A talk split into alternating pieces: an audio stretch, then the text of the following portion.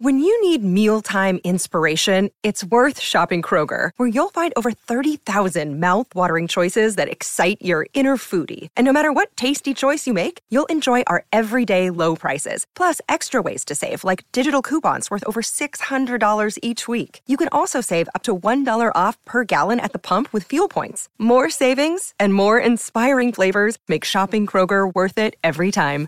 Kroger, fresh for everyone. Fuel restrictions apply. 630 CHED Inside Sports with Reid Wilkins. Weekdays at 6 on 630 CHED.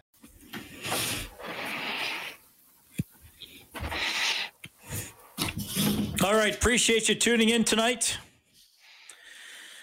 Boston Red Sox rehiring Alex Cora as their manager. This, of course, less than years of his role in the Astros cheating scandal. He just finished a one year suspension handed down by Commissioner Rob Manfred. Milos Raonic onto the semifinals of the Paris Masters tournament. 6 3, 3 6, 7 6 win over of France. He saved two match points in the decisive tiebreak before winning the match with his 25th ace. He'll face Daniil Medvedev in the final. And uh, as you heard Speck and I talking about, Justin Turner from the LA Dodgers will not be punished for joining the World Series celebration after he'd been pulled out of the game because of a positive COVID test. And uh, Bill or Pierre LeBrun reporting that NHL Deputy Commissioner Bill Daly says January 1st remains the objective for the NHL to start the next season. Uh, I remain somewhat skeptical that it'll be that early, but I do think there will be an NHL season. Uh, we'll see. They should be. They like they got to get to something pretty quick here. The NBA is talking about second. That's been going around this week. So if the, the NBA is going with that, that if you look at the lead up time, you should look at about the middle of this month for the NHL to at least um, maybe name a more tentative date, or I know they've said that that's a target date, January 1st. You think they'd come out with something more definite maybe by the end of next week or, or the week after. So, yet another thing to keep an eye. The Alberta Junior Hockey League season will begin. We had Gord Thibodeau from the Fort McMurray Oil Barons on the show last night, head coach and GM. He was awesome to talk to. The Double E football team will be uh, celebrating the 14 Days of Grey Cup presented by the Brick starting this Sunday until Sunday, November 22nd. They will uh, break for Remembrance Day on November 11th. They're going to celebrate each of their championships with stories from EE legends, lifelong fans, and the people franchise, and we'll have some things tied into this as we move 630 CHED. And speaking of double E football, Dave Campbell's on the line. Hey, Dave, what's going on?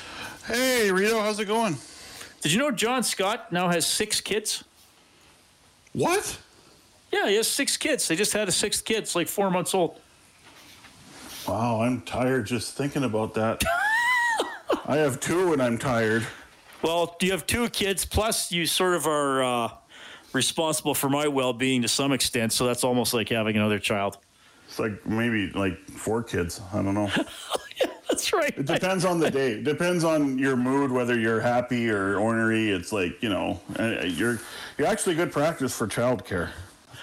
That's a good point. That's a good point. The people who have had been friends with me have had practice dealing with with uh, with children already. Once they get to that stage in their life, it might not be that bad, but it's you know, it's we're kind of in the ballpark here, buddy. So. thanks. That's that's awesome.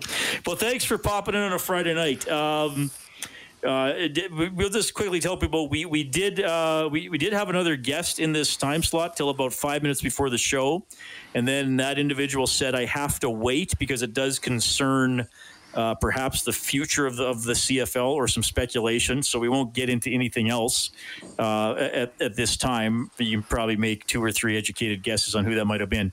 But um, I mean, they, they, were talking. I mean, we had Peter Dyakowski on the show. By the way, awesome job getting him the other day, Dave. He was awesome. He still does stuff with the CFLPA. So I mean, there was a PA meeting this week. Ambrosie has spoken in the last couple of weeks. So they're like they're they're trying. They know they got to keep the ball rolling here for 2021. Yeah, and, and we know what the position of the league is pretty much, and it's kind of a regular, you know, kind of a regular message that we have been hearing from the league for, for a while. But when we're talking about 2021, they're going through all the scenarios they can to play. That includes, and this is the least likeliest scenario, of course, Reid, is unlimited access to the stadium, full stadiums. That's likely not going to happen. Uh, limited stadiums like we see in the NFL. I won't use college football for an example because it just seems like they're just saying, hey, everyone come in, forget your mask, wear it around your chin, everything will be great. Um, but you, you've seen around the National Football League where there's limited attendance in, in some stadiums. And, you know, the World Series, for example, and the National League Championship Series had 11,500 in a, about a 50,000 seat venue, I believe. So, you know, that kind of scenario the CFL is looking at. And then it's the bubble environment or, or the hub city that they were going to use if they had a season, which would have been going on right now in Winnipeg. Um, and they already have done the legwork on that. They already have a CBA for that type of uh, scenario. They understand what the setup of the bubble would be. But we heard this week, and this is uh, you know why we wanted to have the angle from the from the Players Association uh, tonight, and we'll have that next week. But Brian Ramsay, who is the executive director of the uh, of the CFL Players Association, former offensive lineman of the Edmonton football team, told Postmedia's Dan Barnes, "We need certainty that we are going to play in 2021." So the players have basically drawn their line in the sand saying we need to play we want to play we were committed to playing in 20 in 2020 and they still feel Reid like they got the wool or the or the carpet ripped from under their feet uh, from the CFL, who are going to say the same thing about the government not giving them the thirty million dollars of free cash to uh, to help you know have the shortened season. So, you know, the the PA has said, you know, uh, all along, we're ready to play. We just need the CFL to understand our position. We understand their position, but you know, let's not uh, you know, let's not deviate from what we were what we worked on so hard to play a shortened season in 2020. Yeah, disappointing. I mean, we could have been moving into the playoffs here, depending on how they would have done it. Maybe the season already would have been done, I guess. If they would have done six games and, and playoffs, maybe it would have been over around now. But it, it's too bad it went away for the year. I, look, I, I don't believe the CFL needs to play 18 games. I, I wish they would play 16. I know that could affect revenue, but Randy even mentioned that when he was on our show when the CFL called off the season or a couple days after that even length of season and I took that to mean not just the, the time it takes to play the season, but the number of games, if uh, if that could be adjusted. And I wonder too if they might look at an earlier Grey Cup just because of the weather and avoiding clashes with other sports in the fall. I, think it's something that uh, is going to be seriously discussed. And, you know, I'm someone that likes 18 games, but I understand that that gets a little problematic. And uh, I, I just don't like three bye weeks in a schedule. I think that's silly, in my opinion, and doesn't help the players any because yeah, it helps them in one respect. You get rest when you need rest. I mean, when if you're gonna if you're gonna get rest during a football season, you add an extra week, you're gonna take it. But the players don't get paid. It's three weeks out of the season they don't get paid because they get paid every game. Um, so 16 games, they, they've done it before. I mean, we've had Blake Dermott on this show many times, and he's talked about 16 games, and uh, you know we've we've seen that uh, in the in the past. I mean, the one time the CFL excuse me, CFL played 14 games, so we don't want to see that. I think 16 is a good number. Um, but it's also what other revenue streams can they capitalize on? And that's what I'm waiting for is what are they going to do to try to, I don't know if innovate's the right word, but just advance forward. I guess innovate is the right word, but advance forward, finding new ways of doing things other than what they've used to do. And that's been a problem in the CFL is you've had too many uh, people that have been old school, and that's that's where they would like to keep the CFL is back in the 80s and the 90s instead of moving forward. And uh, that's another frustration for, for the players too. Is we've we've brought so many ideas how to create revenue, and we keep getting shot down. So, um, you know, you look at the the virtual Grey Cup that's happening uh, in a, about 10 days from now with uh, a lot of events online, uh, including a state of the you know state of the union address from Randy Ambrosie to season ticket holders. I don't think he's talking to the media at this point, but that's something they could do. You know, some virtual events as well. Um, but how do you advance forward? How do you uh, how do you find a way first through this this COVID environment? And Chris Preston was on 6:30 CHED Mornings earlier today, and he talked about we are budgeting everything. But one thing that we do have to look at is what if we have to play with no fans? So yeah, you know, and, and that's the reality. Where last year teams were like, well, we're not. I don't want to do that. But this year they might be faced with that scenario again because I don't know where the virus is going to be, even in May, June, July, August. Right? Like we have no idea at this point. So, um, yeah. But really, it's it's trying to find different ways to market the league better and find ways to to generate revenue. Because right now, I mean, it's like it's like two thirds revenue is, is through the gate. And that's a lot of money that you're going to stand to lose. But th- this is why they should have played because they can't they can't afford it not having a season in 2021. And I still it baffles me why they didn't play this year if it was only going to be 30 million. I only I say, but they have that money in the league within the league and they didn't want to spend it and i don't understand that because i think the exposure matters big time and the cfl has missed out on that and that's unfortunate well, and if they would have started after Labor Day, they could have limited their crossover with the hockey playoffs. Certainly, you would have, you wouldn't have gone head to head against the NFL on Thursdays and Sundays, but you could have had Wednesday, Friday, and Saturday games. I mean, they do Friday night sure. football anyway on TSN, so you could have had a doubleheader Friday and, a, and even a doubleheader Saturday. There's no hockey night in Canada. Yes, I realize some Canadians you know, a fair amount of Canadians watch college football, but I still think the CFL crowd would have been there. I want to throw another thing at you, Dave. A few days ago, we had a caller, and he was asking about the CFL contracts, and that's not really decided uh, if they're going to carry over or end. But he yeah. said, but he said, are you at all concerned that some players may just start their post football careers this year? And then not come back? And I said, yes, that has crossed my mind. We, we know most CFL players, you know, don't, well, I mean, sure, you you know, Reilly and Mitchell, guys like that make a lot of money. Some, some other good players might make six figures. Most of them don't. So maybe they've started that gone into done done the accounting or the personal training and the pocketbook is still yeah. fine and they may just say oh i'm geez i'm retiring i I don't need to go back. I, I am yeah. a little worried about that. There could be a, a big overhaul in terms of rosters. I, I, don't think they'll run out of players because, again, American no. college football, there's a couple hundred schools. But I, I worry that we could see a lot of familiar faces move on. There will always be enough talent to find. You know, whether it's in this country, whether it's in in the United States, there's always going to be enough football players to find. But when you talk about the players that we know about. I mean, I think about, I mean, Odell Willis is, is in his mid 30s, right? But I would say in a scenario of six games, someone would probably have taken a flyer on him and say, hey, if it's only six games and a, you know, two, three playoff games, why not? You know, I think about a Shawn Lemon, for example, a former Eskimo who's moved around a lot in the league, but a very good pass rusher who didn't get signed in the offseason. Um, he was part of that mill group that got squeezed out because the minimum salaries had to go up by 11 grand, and then they paid money. Teams paid money to the stars, the handful of stars, and then there's hardly any money for the the teams in the middle. But yeah, I mean it's. And we saw a lot of players, not a lot, but a fair bit of players, even before the 2020 season was decided, saying, "I can't play. I got to go find got to go find work. I mean, Ricky Collins was an example of that too, where he said, "Look, I got a chance to go coach at my high school, and I'm going to go there and, and, coach. I mean, Greg Ellingson's doing that as well in, uh, in, in Florida. So we had him on a few weeks ago. Um, that is a concern I have big time for sure.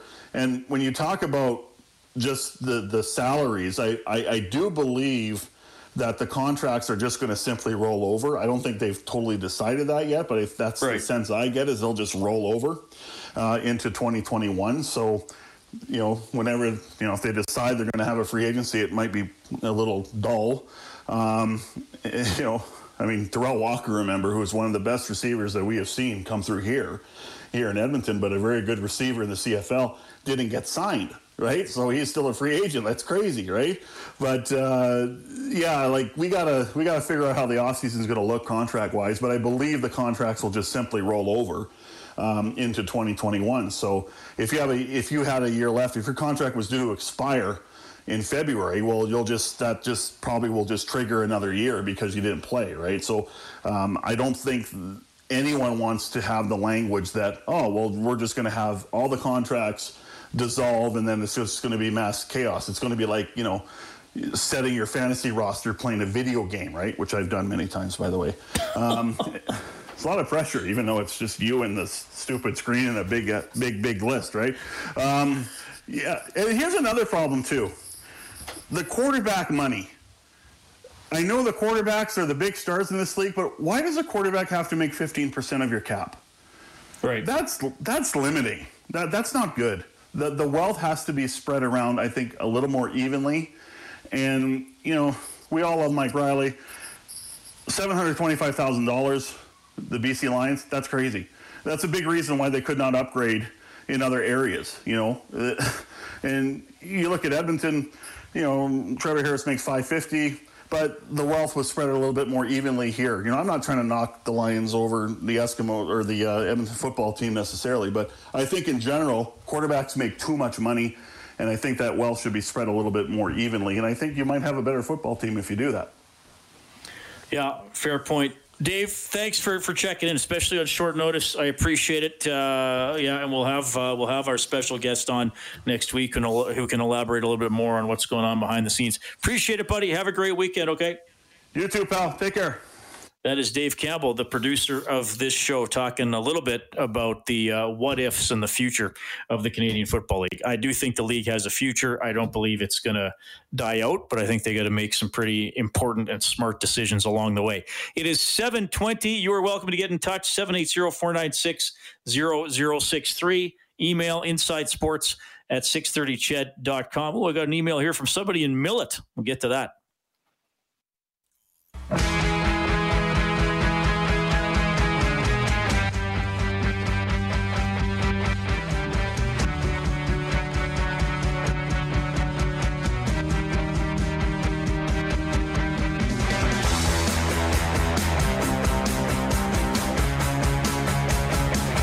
Okay, thanks for checking in tonight.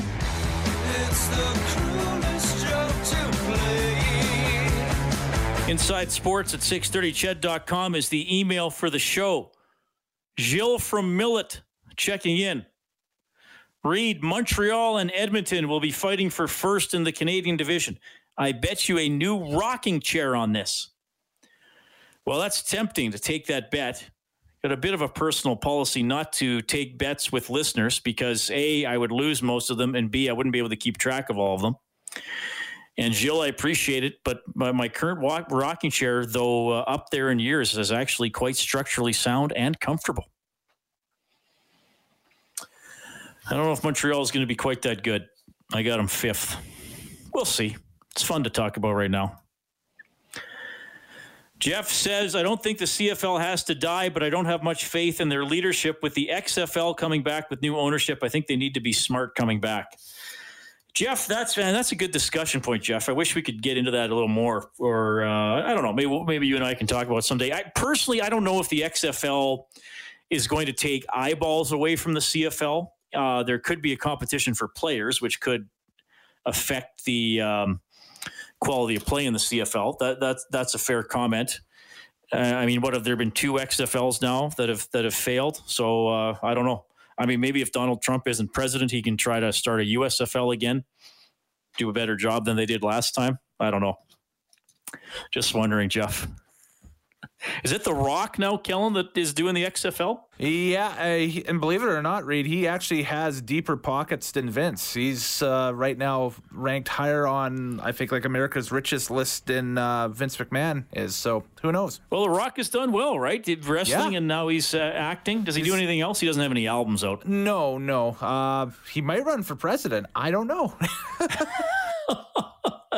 any well, yeah. Let's talk about our 2024 candidates. That's that's for sure. Another day is here, and you're ready for it. What to wear? Check. Breakfast, lunch, and dinner? Check. Planning for what's next and how to save for it? That's where Bank of America can help. For your financial to-dos, Bank of America has experts ready to help get you closer to your goals. Get started at one of our local financial centers or 24-7 in our mobile banking app. Find a location near you at bankofamerica.com slash talk to us. What would you like the power to do? Mobile banking requires downloading the app and is only available for select devices. Message and data rates may apply. Bank of America and a member FDIC. Yeah, which which sports figure would you most like to see as president? Uh, maybe we'll do that another day. We're back after the 730 news. Thanks for checking in tonight.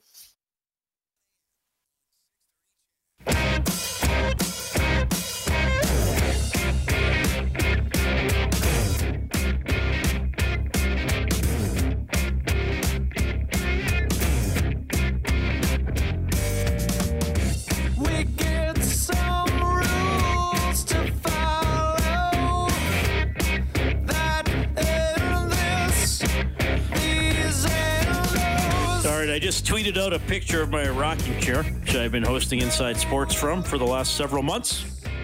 Couldn't really get a selfie. I couldn't get myself in the chair and hold the camera phone out at the same time, but that's okay. Inside Sports on 630 CHED. Follow me on Twitter at Reid Wilkins, R E I D W I L K I N S. Wilkins like Dominique, who was on the show a few years ago, was uh, moderately disinterested to do the interview, but we got him on. That was okay.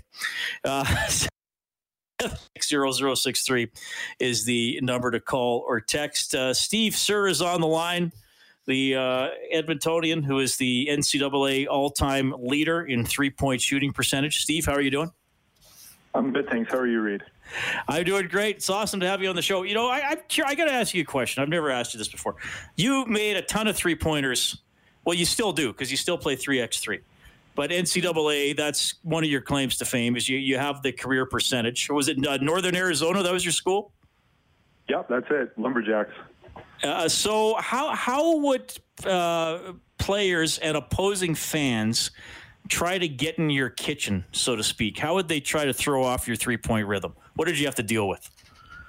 Um, well, it's a good question because if you watch a lot of basketball right now uh, with the NBA, there's a lot more calls given to shooters uh, when defenders are taking liberty with them. So you're seeing a lot more guys go to the free throw line because guys are bumping them and hitting their hand after they release it and doing little things to try and get into shooters' areas and, and bother their rhythm.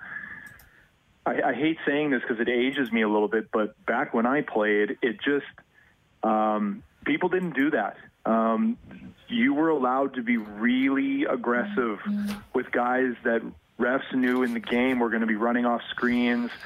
Uh, we're going to be doing a lot of running around the court because when that was happening, the the key strategy always has been since I was 14 or 15 years old and the other team knew I could really shoot was the guy across from me was just going to say, I'm going to hold you and grab you and push you and shove you and hit you.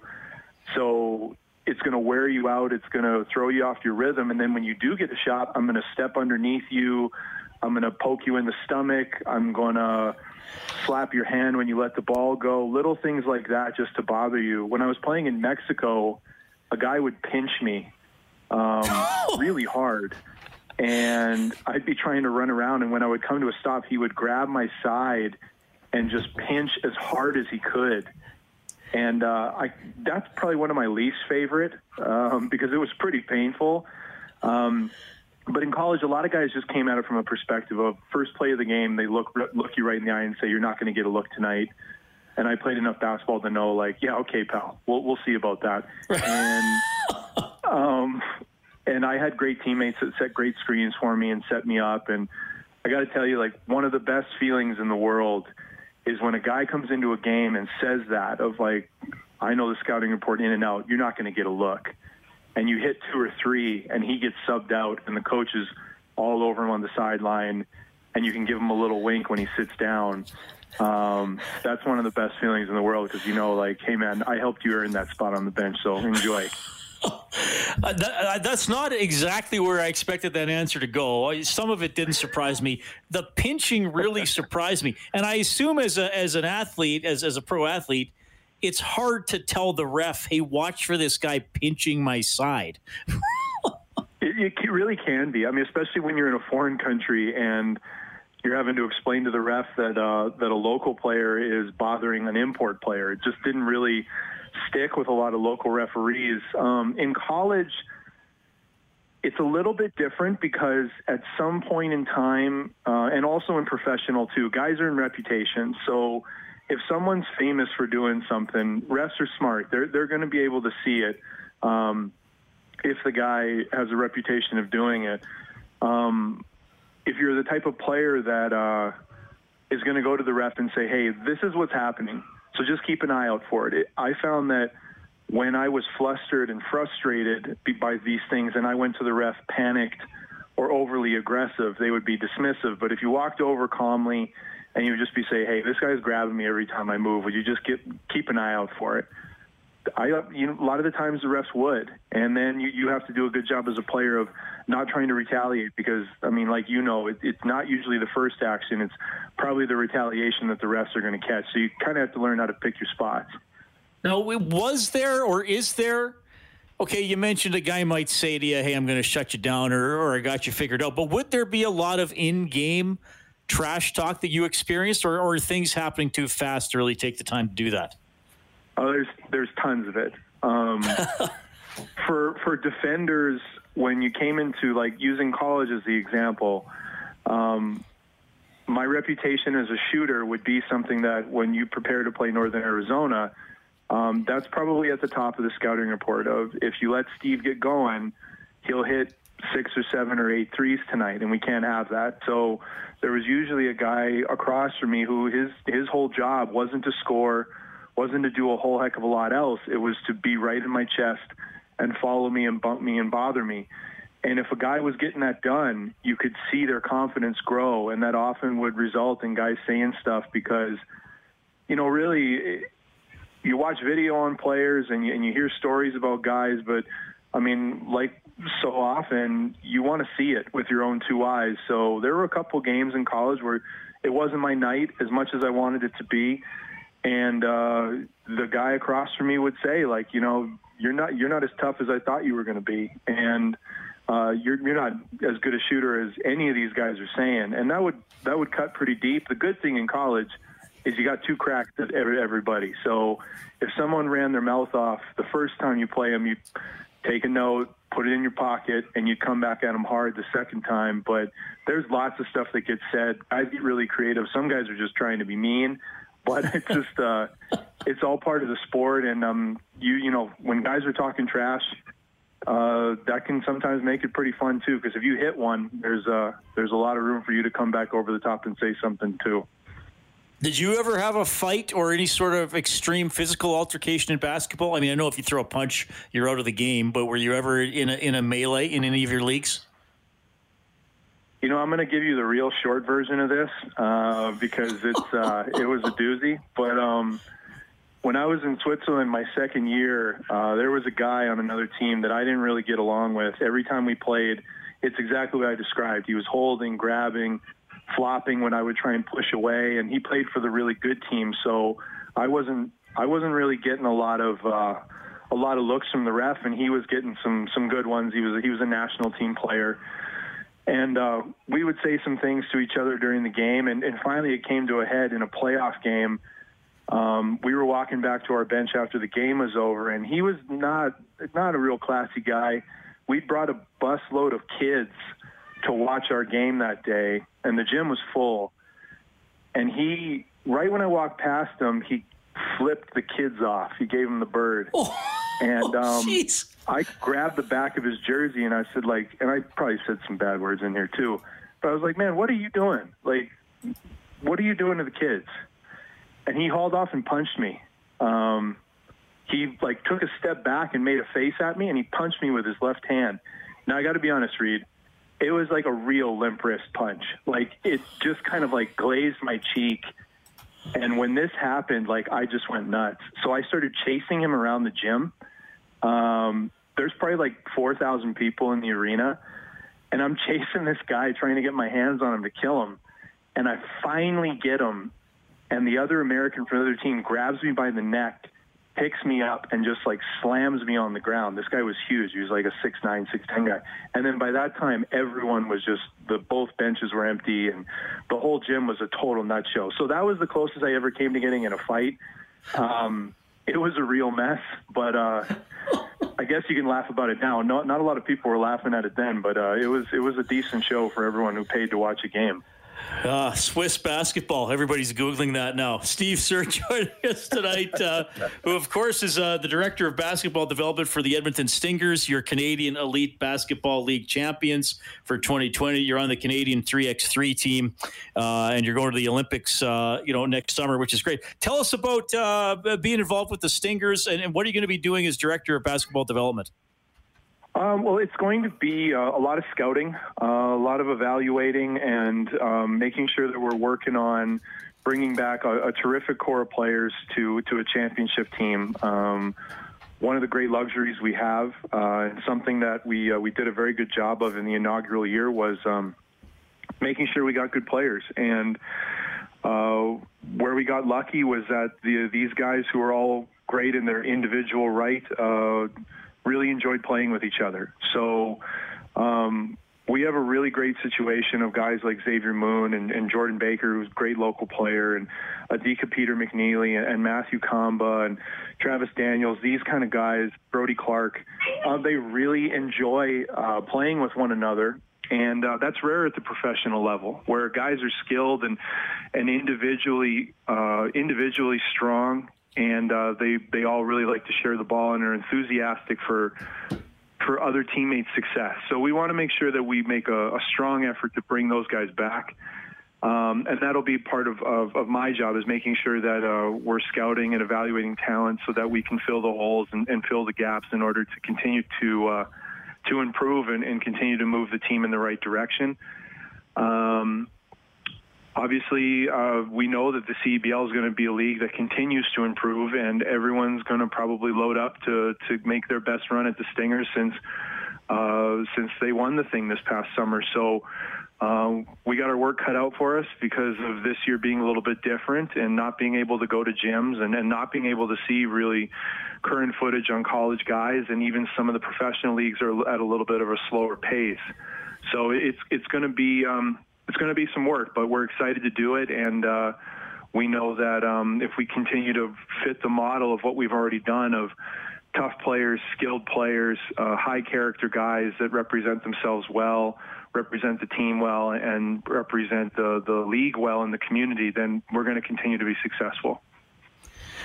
Well, I, I, love what the, the Stingers have done. Two very good seasons. I know it was unusual this year, but they, they did win the championship by quite a large margin. And, and that's the, the, the league has been, it's exciting basketball. It's up tempo. I like what they did with the ending this season where you play to a target score.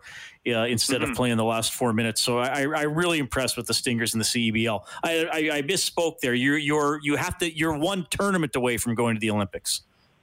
Yep, we're, we got to play yeah. in the Olympic qualifying tournament uh, next May in April. Uh, next May in Aus- Austria.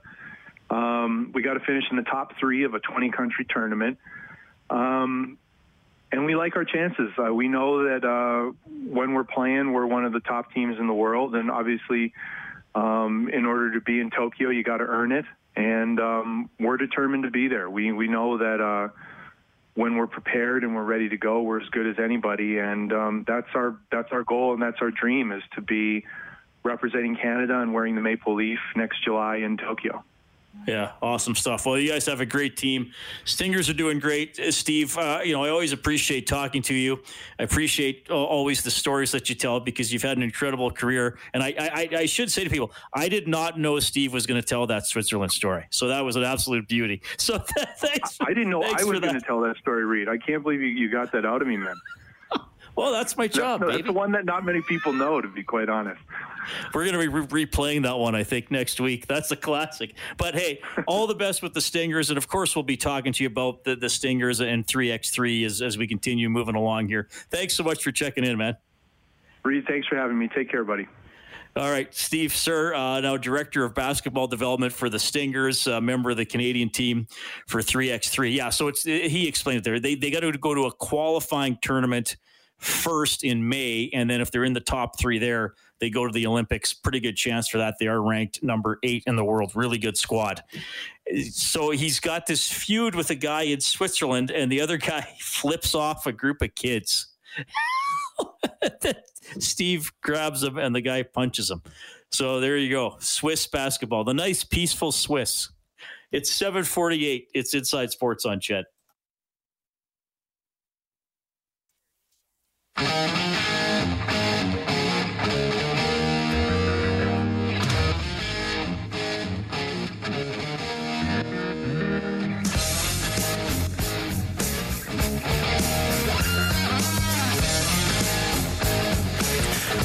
course, uh, Beautiful Girls here by Van Halen. Also, the song used in the original airing of the Schmitts Gay beer commercial on Saturday Night Live featuring Adam Sandler and Chris Farley, who uh, Farley would be my all-time favorite cast member on Saturday Night Live, a guy we lost far too soon.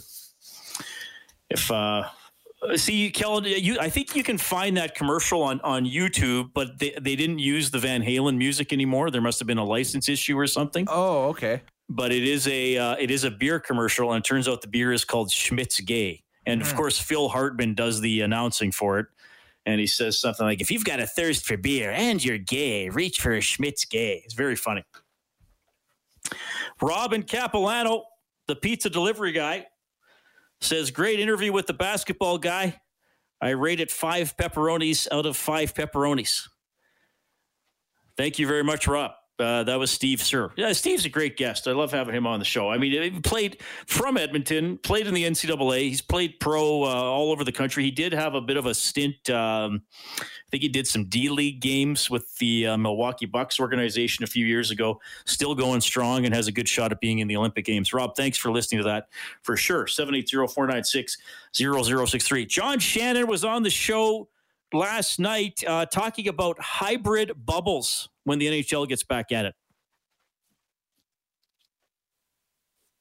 Well, it was the first one discussed between the Players Association and the league way back in August. Uh, so, uh, I, I and Reid, I, I, I don't know if, if there's any way to say, okay, they're they're looking at this more than anything else. I think they're still looking at the Canadian division uh, as a possibility. I do think they're looking at the uh, uh at, at the capability of playing in home games uh, in your own arena. Um, uh, but I, I think a bigger issue than that right now is not where, but when.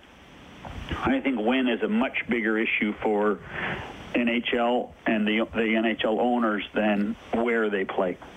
Yeah, I mean, kind of. Uh, John was saying you got to be done by uh, probably you know sometime in June, and then then the Olympics start, and then you're trying to get back on calendar for next season. Ongoing story, of course. Whenever the NHL has any news, starts the next season we'll uh, we'll have it. We'll have Oilers games, all that fun stuff. All right. Well, I hope you had a good week.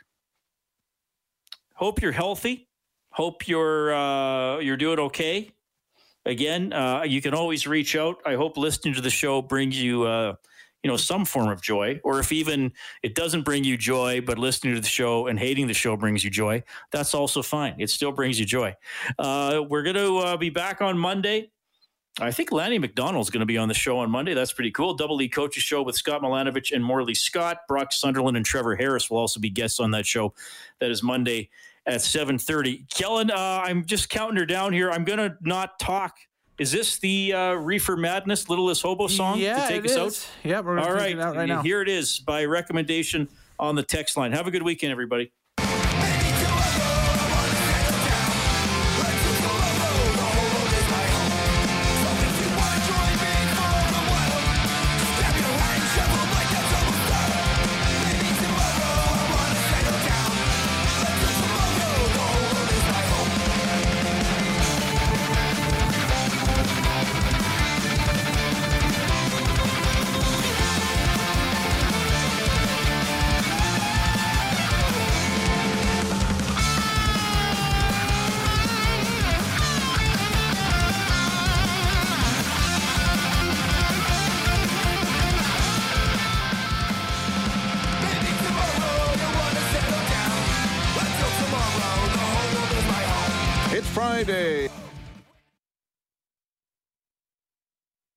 630 CHED Inside Sports with Reid Wilkins. Weekdays at 6 on 630 CHED.